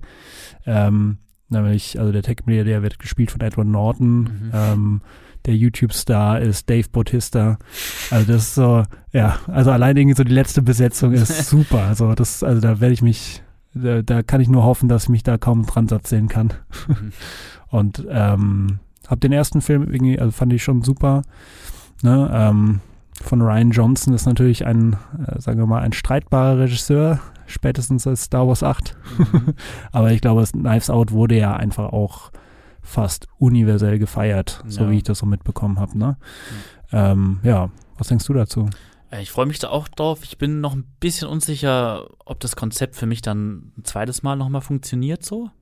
Also, weil ich den ersten auch super fand, aber ich auch das Gefühl habe, so, brauche ich da jetzt noch eine Fortsetzung von? Und vor allem, ist ja nicht nur eine, sondern es soll ja jetzt wohl ein größeres Franchise da auch draus werden. Es sind ja gleich mehr Teile von Netflix da in Auftrag gegeben worden. Also ich, ich war erstmal so ein bisschen skeptisch, hm, brauche ich jetzt ein komplettes Knives Out Franchise? Deswegen muss das mir der zweite da, glaube ich, ein bisschen beweisen auch, dass ich dann da weiterhin noch dranbleiben will. So, wie gesagt, ich kann auch nur erstmal von dem ersten sprechen und auch schweren, dass ich den super fand. So auch gerade diese Mischung aus diesem Starcast, den er da versammelt hat, äh, zusammen auch mit dem Humor und, und diesem Mystery, Murder-Mystery-Aspekt, den er da drin hat, so, so eine Agatha Christie. Story dann so mit total viel chaotischem Witz aufgewirbelt und diesen ganzen Star-Performances. Ich finde auch der Cast vom zweiten, ich finde ihn gut, aber er kann für mich auch so auf dem Papier noch nicht mit dem ersten mitteilen, aber ich muss die natürlich dann auch erstmal alle in Aktion erleben oder so. Ich kann mir Ja. da jetzt noch gar kein endgültiges Urteil bilden. Ich weiß auf jeden Fall, dass Daniel Craig auch super in der Rolle ist. So. Das war ja generell in den letzten Jahren immer ganz schön zu sehen, wenn er nicht James Bond war. Da hat er ab und zu mal so ein paar Rollen gespielt, äh, in denen er sich, sich dann so richtig austoben konnte. Auch er hat ja so eine kleine, super äh, tolle Rolle in dem Steven Soderbergh-Film Mhm. hier. Oh Gott, wie hieß er? Logan Lucky. Ja. Da hat er auch schon so, so eine super Häftlingsrolle gespielt, total überdreht, auch mit so schrägen Akzenten spricht er da auch. Und ähm, hier die Knives Out-Rolle ist auch jetzt eigentlich schon so ein bisschen ikonisch auch geworden. So, dass er den nochmal zurückbringt, das ist natürlich auch echt super. Mhm. Und ähm, deswegen bin ich da gespannt drauf, wie das äh, in der Fortsetzung wird. So Glass Onion ist auf jeden Fall schon mal ein, ein super Titel so. Was ich auch witzig finde, dieses A Nice Out Mystery, dass sie das noch dazu gepackt haben, weil ich glaube, wenn der Film nur Glass Onion gehießen hätte, das wäre so ein bisschen Titel, äh, könnte da hätten sie komplett freigedreht, sowas Ja, ja, angeht, ja, sodass die ja. Leute das gar nicht kapiert hätten, glaube ich, irgendwie, dass es jetzt ein Knives Out Film ist nochmal irgendwie, wenn der nur Glass Onion gehießen hätte, aber Ja. Ja, ich, ich finde, äh, der Trailer sieht auch ganz cool aus auf jeden Fall. Sieht halt nach mehr vom selben aus, so. Das kann Mhm. man jetzt positiv oder negativ finden. Also er variiert auch einfach nur ein bisschen das, was der erste Teil schon geboten hat. Ähm, die, die Ausgangslage ist sehr ähnlich, alles wie es dann verläuft oder so. Im Trailer war schon angedeutet, wird es wieder sehr ähnlich. Es gibt sicherlich wieder einige Twists und Turns, so, dass äh, die Story viele Haken schlagen wird oder so. Und deswegen bin ich da auf jeden Fall am Start und bin da gespannt drauf. Und dann werde ich sehen, ob das dann wirklich ja, Knives Out für mich ein komplettes Franchise noch mit größeren, ja, mit mehreren Filmen werden kann oder so. Ja, ja, genau. Nee, aber da hast du schon absolut recht. Also ich habe auch gedacht, als ich den Trailer gesehen habe, ah, okay, vielleicht hätte es da irgendwie noch, also ich hätte mir irgendwie da das, ich glaube, die Reihe hat irgendwie mehr Potenzial, als quasi nochmal dieselbe Dramaturgie aufzumachen, aber ja, und das ist, ist vor allem nicht nur die Reihe, sondern ich finde halt auch, dass Ryan Johnson so ein relativ kreativer, abwechslungsreicher Regisseur war in der, in der Ja. Vergangenheit. Und ich habe halt jetzt auch ein bisschen Angst, dass der jetzt irgendwie fünf bis zehn Jahre lang nur noch Knives Out macht. Das fände ich halt ein bisschen Ryan Johnson-Verschwendung, weil er ja auch vor Star Wars total originelle, abwechslungsreiche Filme gemacht hat, sowas wie Looper oder so, von ihm war ja auch ein unfassbar gefeierter Sci-Fi-Film. Und auch sowas wie ähm, Brick, einer seiner früheren Filme, wo er auch Der so ein, super, ja. so ein äh, Film-Noir-Film an so einem modernen Highschool-Setting dann aufgezogen hat. Also Mhm. er war immer schon ein sehr kreativer, ja, eigenwilliger Regisseur und Knives Out hat er ja auch super eingepasst nach Star Wars, dass er da wieder was Eigenes gemacht hat. Deswegen weiß ich jetzt nicht, ob das die beste Entscheidung eben war, dass er jetzt sich da wirklich auf so ein Franchise einlässt. Ich meine, für ihn ist es super, er, weil es bei Netflix auch ist. Ich meine, Netflix macht da die ordentlichen Millionen für ihn auch locker. Also es ist für ihn natürlich auch ein sicherer Standbein, dass er da viel Geld kriegt und sich da auch austoben darf einfach und machen Ja. darf, was er will. Das ist super für ihn, aber ich hoffe, dass er dann irgendwann auch dieses Netflix Money nimmt und dann auch mal wieder so eine Art, ja, was, was heißt Herzensprojekt? Ich meine, Knives Out ist bestimmt auch ein Herzensprojekt für ihn, aber dass er da vielleicht noch mal irgendwie was, ja, eigenes, äh, abgefahrenes, ausgefallenes, Ja, ja, kreatives oder so macht. Aber das kann ich mir auch vorstellen, so bei ihm. Also ich, Voll. das würde ich jetzt auch Ja. noch nicht abschreiben, dass Ja. er jetzt nur noch Knives Out macht, sondern dass da auch noch mal was, vielleicht auch noch mal was im Star Wars Universum Mhm. von ihm kommt. Da wurde ja auch in den letzten Jahren immer wieder mal was angekündigt, dass da noch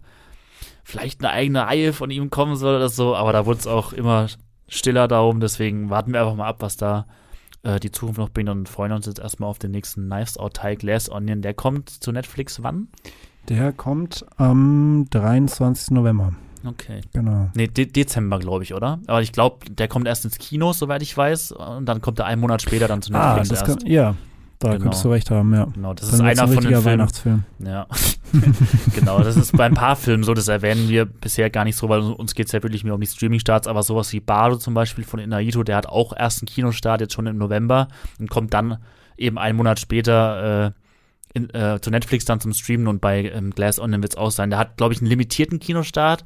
Also der läuft auch nicht überall dann. Das ist ja bei Netflix-Filmen oft so, wenn die die dann noch ins Kino bringen, dass sie da so einen kleinen, limitierten Start machen oder so, die dann auch oft, also denen ist dann auch egal, wie die laufen. Das machen die oft nur dann für den Prestige-Faktor eben auch oder wenn sie da Awards für haben wollen, da muss der Film ja auch eine gewisse Zeit im Kino gewesen sein. Und deswegen werden sie da Glass Onion auch erstmal äh, Ende November, ich glaube 23. November auch wirklich dann ins Kino bringen und ab dem 23. Dezember ist er dann bei Netflix. Genau, dann kommen wir äh, nochmal zu einem anderen Streaming-Dienst. Ähm, da habe ich jetzt einen Film dabei, äh, den ich auch im Gegensatz zu allen anderen Filmen schon hypen kann und empfehlen kann. Es geht um Barbarian, ein neuer Horrorfilm, der am äh, Ende Dezember erst zu Disney Plus kommt. Und ähm, ich habe den Film tatsächlich schon gesehen.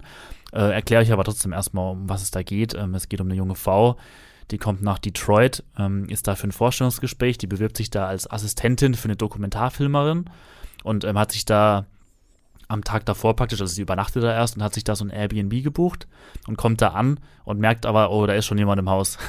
Und da macht jemand die Tür auf, der wird ge ähm, gespielt von Bill Skarsgård hier, der neue Pennywise Mhm. aus den, aus Ja, den äh, S-Filmen. Und da merkt man schon so ein bisschen, okay, wer ist jetzt äh, das? Er, er ist dann so ein bisschen creepy, aber er, er lädt sie halt auch gleich ein und sagt so, okay, da, da ist wohl was bei der Buchung durcheinander geraten, dann teilen wir uns vielleicht ähm, das Haus die Nacht oder sowas, du kannst hier bleiben. Und man merkt schon, okay, das bekommt schon so sehr unangenehme Züge. Man weiß jetzt nicht, wer ist der? Ist der Mhm. wirklich nur so, also er, er benimmt sich schon sehr nett ihr gegenüber und auch höflich und zuvorkommend oder so vorsichtig auch. Aber man weiß auch nicht, ist das jetzt so ein Creep, ein Stalker, irgendwie Ja, vielleicht ja. auch jemand, der sie, ja, überfällt nachts oder da irgendwas mit ihr vorhat oder sowas. Und das ist tatsächlich auch alles, was ich zur Story von dem Film sagen will, weil ähm, bei, bei Baron ist es wirklich so, das ist ein Film, der lebt mal wieder davon, dass man vorher wirklich wenig über den weiß. So, auch alles, was ich jetzt erzählt habe, ist eigentlich fast schon alles, was äh, in dem Trailer zu dem Film verbaten Mhm. wurde, was ich diesmal auch gut fand. So, also wenn man sich den anschaut, der zeigt eigentlich zum Großteil Szenen aus den ersten 20 bis 30 Minuten des Films und was danach passiert und wie der sich ähm, entfaltet, kann man aus dem Trailer noch nicht ableiten und das ist auch am besten so, wenn man es nicht vorher weiß, weil der Film lebt wirklich davon, dass er einige Haken schlägt, äh, sich in neue Richtungen entwickelt und immer wieder mal ja abgefahrene Wege einschlägt, die man so nicht hat kommen sehen und gerade so nach der ersten halben, dreiviertel Stunde denkt man, man guckt kurzfristig einen anderen Film so, also mehr will ich da auch nicht verraten, aber der hat irgendwann so einen wirklich harten Bruch, wo es dann auch einen Moment dauert, bis er wieder sich auf den Anfang bezieht und alles so verknüpft oder so, aber er schafft es dann auch wirklich, ähm, alle Fäden, die er aufwirft, zu vereinen. Und ähm, ich konnte den in der Vorab-Preview schon sehen tatsächlich und war total begeistert. Also ich habe mich sehr auf den gefreut schon. Das war für mich einer der ja, meist erwartetsten Horrorfilme dieses Jahr und der Ja. hat für mich auch komplett funktioniert. So, ähm, ich muss da auch ein bisschen wieder Kritik üben an Disney Plus. Sie haben es dann schon verpennt, dieses Jahr den Frühjahr zu bringen, weil der wurde in den USA, hat man schon vor Monaten mitbekommen, dass das ein Kinohit wurde einfach. Also der ging auch mega ab. So wie ein paar Horrorfilme dieses Jahr in, in den US-Kinos. Und ähm, der ist dann kurz vor Halloween bei HBO Max schon zum Streamen in den USA veröffentlicht worden und die Rechte hier hierzulande eben, weil der ist tatsächlich auch im Vertrieb von Disney, weil es ist ein ähm, 20th Century Fox Film, die ja von Disney übernommen wurden und deswegen hat Disney den im Prinzip im Vertrieb und wird den dann in Deutschland bei Disney Plus veröffentlichen, aber die haben leider wieder ja, ein bisschen verpennt, den zur äh, Halloween-Zeit rauszubringen, mhm. da wo am besten passt und bringen den eben jetzt erst Ende Dezember aus, aber ja, das soll euch nicht davon abhalten, ihn zu gucken. Ich fand, er war vom Stil her und von der Machart oder wie er sich angefühlt hat, jetzt gar nicht mal so thematisch, ähm, hat er sich für mich schon wieder neue Get Out angefühlt, so, der ja damals auch ein mega Hit wurde und ich finde, Barbarian ist so ein ähnlicher Film, der es schafft, so verschiedene atmosphärische Tonlagen äh, auszuspielen und wirklich sehr stark vom Stil hin und her zu schwanken, aber mhm. beide Richtungen zu vereinen. Also der Film ist schon ein Horrorfilm, der hat aber auch dann nach und nach äh, Comedy-Elemente auch, die jetzt aber den Film nicht gleich in eine Comedy verwandeln, sondern der hat schon so Szenen, da musste ich wirklich laut lachen auch, also sehr witzige Szenen, die dann aber fast schon zehn Sekunden später oder so in, in puren Horror umschlagen können. Also ja. er schafft es wirklich perfekt, so auf diesem Grad zwischen grauenvollen Szenen, Horror-Szenen, beklemmenden Szenen. Also der, der hat auch wirklich Momente, die wirklich ja, sehr unangenehm sind, wo man wirklich gruselig sind, so wie sie, wie sie in einem guten Horrorfilm sein sollten, wo man ja. wirklich Angst hat, sich fürchtet, dann wird es wieder durch so, ja, überzeichnete Momente will ich gar nicht sagen, aber er hat schon so ein paar sehr groteske Einlagen, die dann wirklich teilweise auch unterhaltsam sind und ja, ohne zu viel zu verraten, der ist wirklich so eine Art Achterbahnfahrt, die man ohne großes Vorwissen erleben haben muss oder so. Jeder, der ansatzweise was mit Horrorfilmen anfangen kann, muss den wirklich gesehen haben dieses Jahr auch noch. Also ich kann den wirklich nicht genug hypen. Am besten, wenn ihr es irgendwie könnt, schnappt ihr euch da noch irgendwie Freunde oder so, weil der macht auch wirklich Spaß, wenn man den zusammen guckt als jetzt ganz alleine, gerade durch die Reaktion, die der da auslöst. Ähm, ich hatte eben das Glück, den im Kinosaal auch zu sehen und da war es wirklich, hast du gemerkt, wie die Leute da auch mitgegangen sind und bei manchen Reaktionen da auch sehr laut äh, darauf reagiert wurde oder sowas, bei irgendwelchen überraschenden Entwicklungen oder so. Deswegen ähm, kann ich den wirklich nur empfehlen. Der kommt dann kurz vor Jahresende noch äh, zu Disney Plus am 28. Dezember. Und äh, da kann ich nur jedem empfehlen, sich Barbarian anzusehen. Ja, also ich bin da auch sehr gespannt drauf. Ne? Also ich wusste eigentlich vorher sehr wenig von dem Film. Mhm weiß jetzt glücklicherweise nach dem Trailer immer noch sehr wenig. Das ist perfekt. Und äh, merkt schon, dass es einfach ein Hype-Film ist. Also, ja. da, also da basieren ja auch, es gibt ja auch selbst so Meta-Trailer irgendwie dann mit Ausnahmen auf, auf den äh, Kinos, wo der dann gezeigt wurde, wo die Leute irgendwie komplett ausrasten. Mhm. Ne, und Leute schreiben da irgendwie auch schon drunter und sagen dann irgendwie so, ja, wenn ihr wüsstet, was irgendwie die Szene wirklich, was da wirklich passiert, so dann würdet ihr viel lauter schreien, so ungefähr. Mhm. Ähm, und ja, also allein deswegen äh, äh, bin ich da irgendwie schon auch selbst hyped für. Mhm. Äh, aber sehe das auch ganz genauso, wie du das irgendwie angesprochen hast. Also da wurde ein bisschen gepennt, den hätte man früher bringen können, gerade irgendwie so ja. zur Holly, äh, Hollywood, sage ich schon, zur Halloween äh, On-Season sozusagen. Ja. Ich meine, wenn es jetzt ein Hit wird, dann kann man ihn da zumindest nächstes Jahr zu Halloween dann gucken, so als feste mhm. Tradition vielleicht, aber ja, ich bin auch gespannt, was der Regisseur als nächstes macht, weil das ist auch so ein bisschen eine Get Out-Parallele. Ähm, Jordan Peele von Get Out war ja vorher auch mehr im Comedy-Bereich tätig. Hier mit Key and Peele hat er ja so dieses erfolgreiche Format gehabt. Und ähm, Zach Cregger, der Barbarian gedreht hat, der war vorher eben auch ein Komödienregisseur tatsächlich. Mhm. Und der hat vor Barbarian vor ein paar Jahren auch einen Film gemacht. Ich weiß tatsächlich den Namen nicht, aber es war so eine reine Comedy, die auch total gefloppt ist. Also den hat gefühlt niemand gesehen. Und deswegen hatte er auch wirklich Schwierigkeiten, Barbarian überhaupt machen zu können. Also er hat den auch den den momentan mitgehyptesten Indie-Studios hier A24 und Neon, den hat er das Drehbuch auch vorgelegt und, und die Idee gepitcht und die haben ihn tatsächlich abgelehnt. Mhm. Und deswegen äh, war es erstmal die Frage, ob er den Film überhaupt realisieren kann, aber nachdem der dann in den USA an den Kinokassen so abgegangen ist, ist klar, dass er jetzt schon so wieder ein bisschen eine neue ja, Nachwuchshoffnung auf jeden Fall im Horrorbereich ist und der sicherlich auch nicht allzu lange warten wird, bis er einen neuen Film ankündigt. Und ich kann mir schon vorstellen, dass das so ein bisschen also wie gesagt, Jordan Peele ist da nochmal anders vom Stil her so, aber ich kann mir schon vorstellen, dass von Zack Crager jetzt nach Barbarian da einige große Filme da jetzt auch noch kommen. Und ich auch überrascht war, dass er wirklich auch als Horrorfilmregisseur schon so viel kann und schon so eine sichere Hand hat, auch mhm. was die Regie angeht. So, gerade wenn man denkt, er hat vorher nur Comedies gemacht, was sich hier eben manchmal schon im Timing niederschlägt auch oder so. Aber gerade so die Horror-Momente sitzen auch total, er ist auch super inszeniert, also das ist wirklich, da, da stimmt im Prinzip eigentlich alles so. Ja, ja. Deswegen, ja, eine große Empfehlung. Schon mal der einzige Film aus unserer Top 10, den wir jetzt auch wirklich schon ein bisschen, also ich hypen kann, den wir auch schon gesehen haben und deswegen äh, habe ich die Chance jetzt natürlich auch genutzt und legt den euch allen ans Herz. Ja. Genau, äh, den nächsten Film stellst du nochmal vor. Genau, und hier geht es um einen Film namens They Cloned Tyrone. Ähm, und das ist so ein bisschen, äh, so ein bisschen so der Film, der, äh, äh, wo man sich fragen muss, also wenn man den Star Wars Star John Boyega mag und Jamie Foxx mag und immer schon mal sehen wollte, wie eine Verbindung aus einem 70er Jahre Blaxploitation Film und einer Sci-Fi-Verschwörung aussieht, dann sollte man sich The Clone Tyrone anschauen. Ähm, genau, da ist John Boyega mit äh, Jamie Foxx und äh, Tayona Paris unterwegs und die versuchen quasi ja irgendwie eine Art von, von Regierungsverschwörung aufzudecken, wo Menschen dem Titel nach geklont werden. Und das hat so eine weirde Verschränkung irgendwie mit so, mit so typischen 70er Jahre Filmästhetiken. Ne? Also man, wenn man den Trailer schon sieht, dann sieht man irgendwie so dieses körnige 35 Millimeter und irgendwie alles ist so ein bisschen, hat so eine Farbtönung mit drin. Und ähm, dann gibt's halt aber irgendwie auch Lowrider und alle hat, haben irgendwie so Leopardenfellmäntel an und es gibt irgendwie Soul-Musik, also es erinnert alles so ein bisschen so an Shaft oder Superfly oder sowas. Und ich kann mir einfach vorstellen, auch vor dem Hintergrund, dass ich ja zum Beispiel Day Shift, ne, als Netflix-Film mit Jamie Foxx irgendwie sehr gefeiert habe, der ja auch so ein bisschen so eine, so eine, ja, so, so ein bisschen so einen ästhetischen Turn da drin hat. Äh, ästhetischen Turn. Also er hat auf jeden Fall irgendwie so eine besondere optische Art. Ähm, dass äh, mir der auch sehr gut gefallen könnte. Ne? Also man weiß es noch nicht ganz so genau, was ist da so irgendwie die Gewichtung. Wird das wirklich irgendwie so ein so ein äh, Film mit so einem Trick und dann ist irgendwie vorbei, so ein kleiner Twist. Ähm, fährt er irgendwie diese ästhetische Variante komplett aus?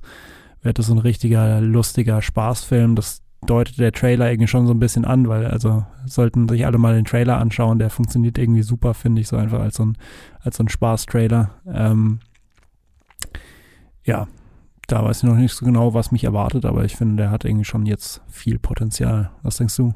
Äh, ja, mir geht's da ähnlich. Ich bin im Gegensatz zu dir kein Fan von Dayshift gewesen. Mhm. Also ich hatte Mhm. auch ein bisschen Sorge, dass The Clone Tyrone so einfach der nächste Dayshift wird, so was auch passieren kann. Aber gerade nachdem ich mir auch den Trailer angeschaut habe, finde ich, sieht er schon deutlich cooler aus. Irgendwie gerade diese Mischung der beiden Genres, so dieses Sci-Fi-Verschwörungs- Paranoia-Kino, dann aber mit diesem funky Blaxploitation-Ansatz Ja. vermischt. So, das sah schon sehr cool aus im Trailer auch, gerade wie äh, das Hauptdarsteller-Trio das spielt. Ähm, in ihren Rollen sehen schon super abgefahren aus. Äh, Die, der erste, ganze erste Part in dem Trailer ist ja im Prinzip auch so eine lange Szene aus dem Film schon, wenn sie im Aufzug sind und das, das irgendwie so anfangen zu singen oder zu rappen oder so. Also das ist schon, sieht sehr unterhaltsam und abgefahren aus. Und ich war gerade auch von dem Stil überrascht, so, also was heißt überrascht, aber gerade die Netflix-Filme, die Originals haben ja oft so diesen sehr glatt polierten 4K-Look und der Film ist ja wirklich auch schon so technisch sehr auf grobkörniges Ja, ja. 70er-Jahre-Kino gebürstet. Also er sieht wirklich sehr, ja, wie ich schon gesagt habe, super grobkörnig aus. So, er hat wirklich so diesen Look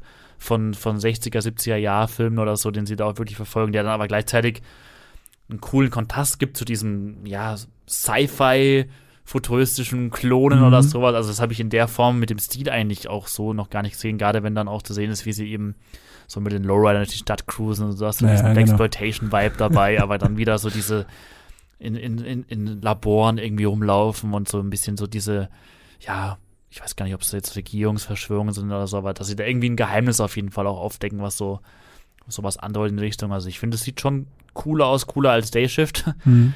Aber ich kann auch verstehen, ich kenne auch ein paar Leute, die Dayshift cool war, äh, cool Ja. fanden, so, die den einfach unterhaltsam fanden.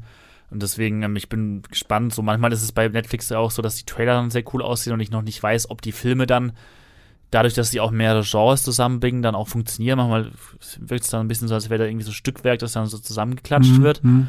So, gerade wenn dann am Ende wieder rauskommt, ich weiß noch nicht, wie es hier wird, dass der Film dann irgendwie wieder 125, 130 Minuten lang ist oder so, das Ganze dann wieder sehr gestreckt ist. Gerade bei solchen Filmen würde ich mir dann auch wirklich wünschen, dass es mal so 85, 90 Minuten Ja, Filme am Ende ja. sind, die dann ihren, ihren Zenit nicht äh, so überschreiten, wie es manche andere Netflix-Originalfilme machen. Das ist so das Einzige, wo ich noch so ein bisschen Sorge habe. Ich kann mir auch vorstellen, dass er dann wieder zwei Stunden locker lang sein wird oder so.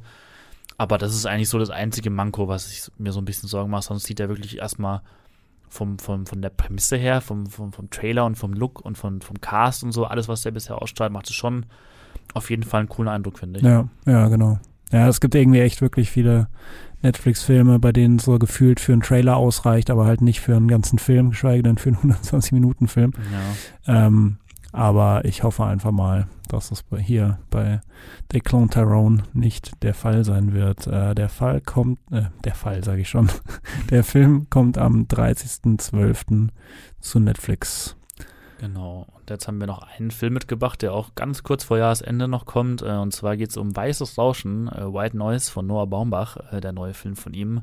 Da freue ich mich persönlich schon sehr drauf, ähm, weil das ist eine Verfilmung vom Don DeLillo-Roman White Noise, den ich auch dieses Jahr dann tatsächlich in Vorfreude auf den Film gelesen habe noch.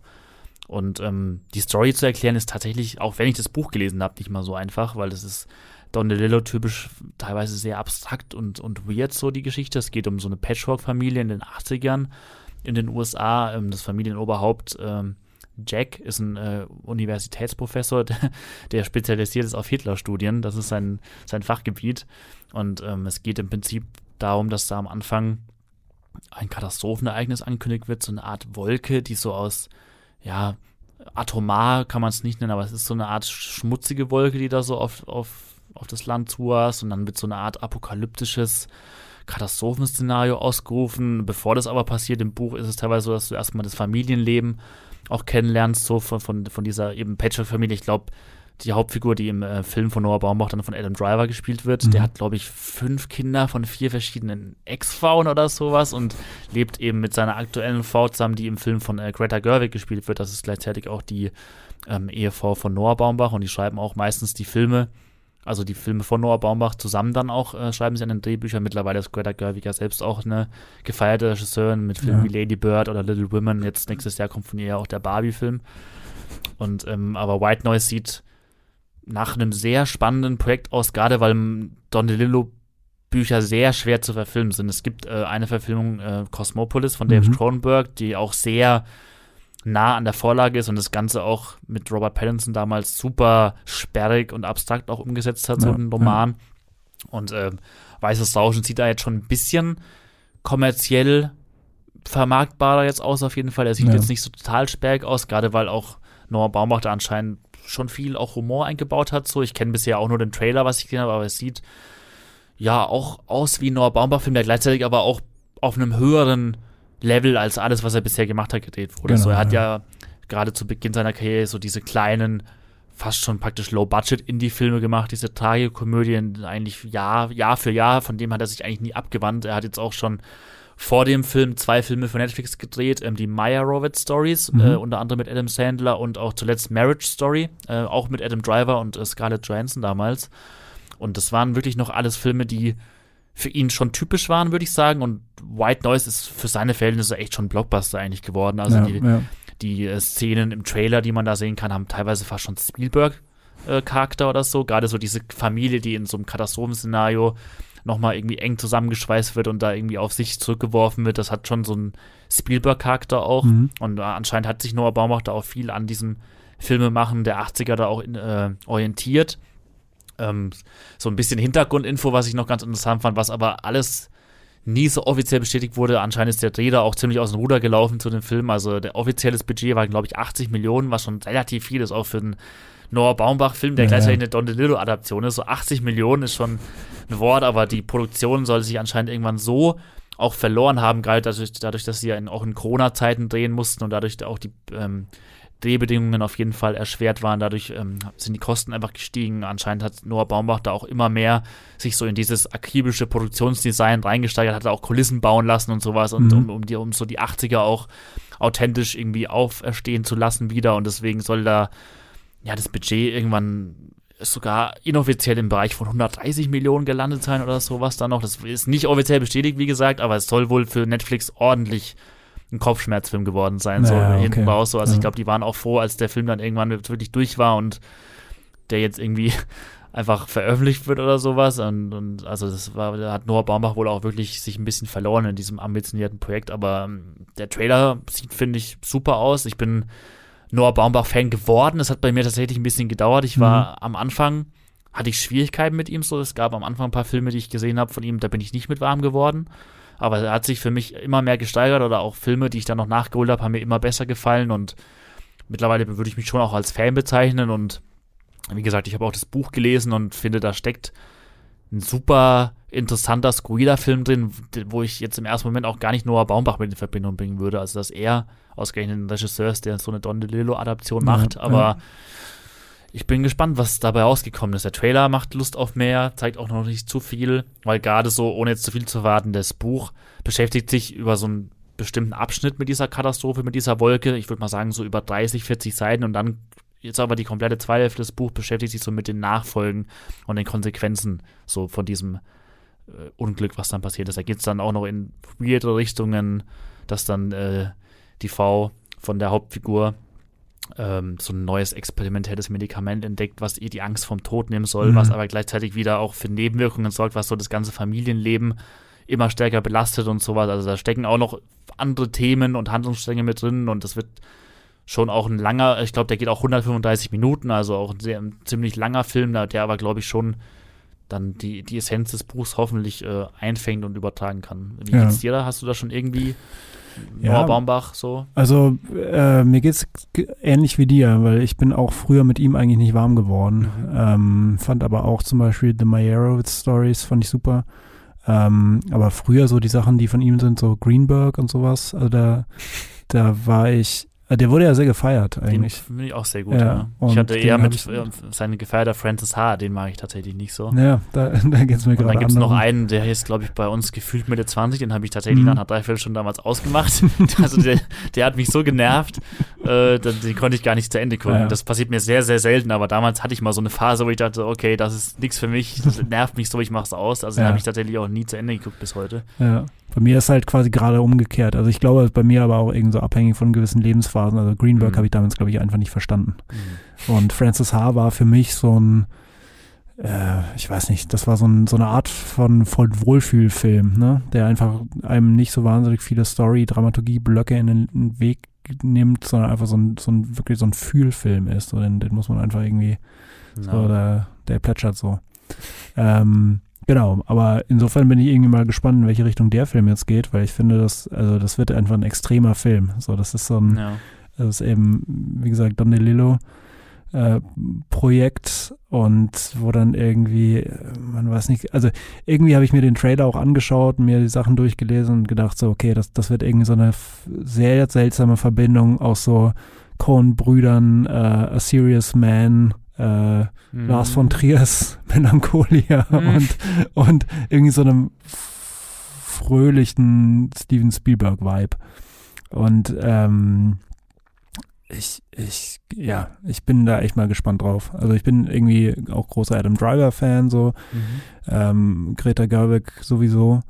Und äh, ja, äh, ich bin, ich habe keine Ahnung, in welche Richtung dieser Film gehen wird. Mhm. Aber ich will mir den auf jeden Fall anschauen. Ich glaube bloß irgendwie, da wird Netflix, Netflix sich irgendwie verhoben haben oder wird ja. sich Baumbach irgendwie verhoben haben, einfach aus rein finanzieller Sicht, weil ich einfach nicht glaube, dass dieser Film so heftig irgendwie, das wird nicht so ein, nee. das wird kein, das wird nicht der nächste Red Notice. Nee, also ich, ich meine, es war dieses Jahr ein bisschen, was heißt Wirbel, aber es gab schon Aufmerksamkeit für den Film, weil der ähm, die Filmfestspiele in Cannes eröffnet hat dann sogar. Mhm. Und ähm, das ist auch einer der Filme wieder aus unserer Liste, der dann auch einen Kinostart tatsächlich Anfang Dezember noch regulär bekommt sogar. Also sie bringen ihn sogar noch ins Kino. Ich weiß nicht, ob sie sich da irgendwas noch von versprechen, Awards-technisch oder sowas. Das ist mhm. vielleicht versuchen, das noch so zu retten, aber alles, was ich bisher mitbekommen habe, was wie gesagt nie offiziell bestätigt wurde, aber es hat die Hinweise haben mich schon verdichtet, dass es wohl so ein Mammutprojekt geworden ist, was Noah Baumbach so aus den Händen geraten ist, einfach weil er ja. wahrscheinlich äh, sowas in dieser Größenordnung einfach vorher noch nicht gemacht hat oder so und deswegen sich da eingesteigert hat und deswegen bin ich auch sehr gespannt. Äh, wie gesagt, ich habe das Buch sogar gelesen und bin Noah Baumbach-Fan und ich kann mir auch immer noch nicht vorstellen, wie dieser Film so komplett sein wird, weil Noah, ba äh, Noah Baumbach, Don DeLillo ja auch wirklich so Bücher schreibt, die fast schon unverfilmbar sind, die, die man sich gar nicht als Filme vorstellen kann, die wirklich auch sehr von der Sprache leben und von den Beschreibungen und mhm. so und die jetzt nicht unbedingt filmisch geschrieben sind. So teilweise schon, aber manchmal, also zum Großteil eher nicht so. Die, die leben wirklich so von, von der Sprache, einfach so vom, vom geschriebenen Wort und nicht unbedingt von so einer ja, cineastischen Art äh, des, des, des Storytellings oder so. Deswegen bin ich auch super gespannt, was da für ein Film rausgekommen ist im Endeffekt. Ja, der kommt, äh, wie gesagt, erst ins Kino und dann am kurz vor Jahresende ab dem 30.12. dann noch äh, zu Netflix. Genau, damit äh, hätten wir alle unsere Filme besprochen, äh, sind mit der Liste durch. Als kleinen Service würde ich sie jetzt einfach nochmal aufzählen mit den Titeln und äh, den Startdaten dazu, damit wir die Liste einfach nochmal so zusammenfassend äh, durchgehen. Und zwar wäre das Der Dache meines Vaters, der ist bei Netflix ab dem 11.11. .11. Das Wunder ist bei Netflix ab dem 16.11. Guillermo del Toro's Pinocchio ist bei Netflix ab dem 24.11. Das Guardians of the Galaxy Holiday Special ist dann bei Disney Plus ab dem 25.11. Emancipation kommt zu Apple TV Plus ab dem 9.12. Bardo, die erfundene Chronik einer Handvoll Wahrheiten, kommt zu Netflix ab dem 16.12. Glass Onion, A Knives Out Story kommt zu Netflix ab dem 23.12. Barbarian ist dann bei Disney Plus ab dem 28.12. They Clone Tyrone ist dann auch bei Netflix ab dem 30.12. Und am gleichen Tag kommt dann noch Weißes Rauschen zu Netflix. Genau, das äh, wäre es von uns äh, für diese Woche auch. Ein großes Dankeschön an dich, Jan Felix, äh, dass wir es jetzt mal geschafft haben, auch einen Podcast aufzunehmen. Es hat mir viel Spaß gemacht. Ja, vielen Dank dir. Schön, dass du da warst. Ein großes Dankeschön geht natürlich wie immer an die Fans, an alle, die jetzt gerade zuhören. Äh, ohne euch wäre der Podcast nicht, äh, wo er jetzt gerade ist. Wir könnten das gar nicht alles machen, äh, ohne euch uns Feedback gibt, was natürlich auch gerne immer weitermachen könnt, ähm, wenn ihr irgendwie Feedback habt oder Streaming-Tipps, Themenwünsche oder einfach liebe Worte, dann äh, schreibt uns gerne E-Mails oder schickt uns auch Sprachnachrichten mit euren Tipps oder Entdeckungen an podcast.movieplot.de. Ihr könnt uns auch gerne auf Twitter schreiben, wenn ihr da noch seid. äh, da findet ihr uns unter streamgestöber, ähm, Gestöber mit OE oder auch unter movieplot erreicht ihr uns auch. Ähm, bei Instagram sind wir dann auch unter movieplot zu finden. Ähm, ihr könnt uns natürlich auch gerne unterstützen, indem ihr den Podcast abonniert, wenn er euch gefällt und ihr es noch nicht getan habt. Ähm, ihr findet uns bei Spotify, bei Apple Podcasts, Podcast Addict und überall, wo ihr euer Podcast gerne hört. Ähm, vergesst dann auch nicht, die Benachrichtigungen für neue Folgen immer zu aktivieren, damit ihr auch nichts verpasst. Ähm, wenn euch der Podcast wirklich super gefällt, freuen wir uns natürlich auch über Bewertungen, zum Beispiel bei Apple Podcasts. Da könnt ihr uns auch gerne Kommentare hinterlassen. Oder wenn ihr uns wirklich super gerne hört, dann gebt uns gerne auch äh, Sternebewertungen, zum Beispiel fünf Sterne bei Spotify. Wenn ihr äh, Fans seid, da freuen wir uns natürlich dann auch drüber. Ähm, ja, Jan Felix, wo bist du denn außerhalb des Podcasts noch zu hören, zu lesen oder zu sehen? Na, Im Grunde genommen kann man mich unter meinem Klarnamen bei Facebook finden oder ja, ich glaube, ich glaube, das war es ehrlich gesagt schon. okay. Und bei Moviepilot aber auch. Genau. Bei Moviepilot bin ich auch unter meinem Klarnamen mhm. äh, auffindbar, genau, und kümmere mich da vor allem um, um News und ansonsten ein paar Sachen irgendwie, vor allem im Action-Bereich, aber ansonsten eher breit gefächert aufgestellt, würde ich mal behaupten. Alles klar. Mich findet ihr auch bei Multipilot, äh, entweder unter meinem Klarnamen Patrick Reinbord oder äh, auf Multipilot habe ich auch noch den Nickname Mr. D-Pad. Ansonsten findet ihr mich auch bei Twitter noch unter meinem Klarnamen und äh, ja, auf Instagram und Facebook könnt ihr mich auch finden, aber da werdet ihr wahrscheinlich nicht so viel sehen, da bin ich nicht so super aktiv, gerade Facebook. genau, ähm, ja, das war's für heute. Äh, bis zum nächsten Mal und streamt was Schönes.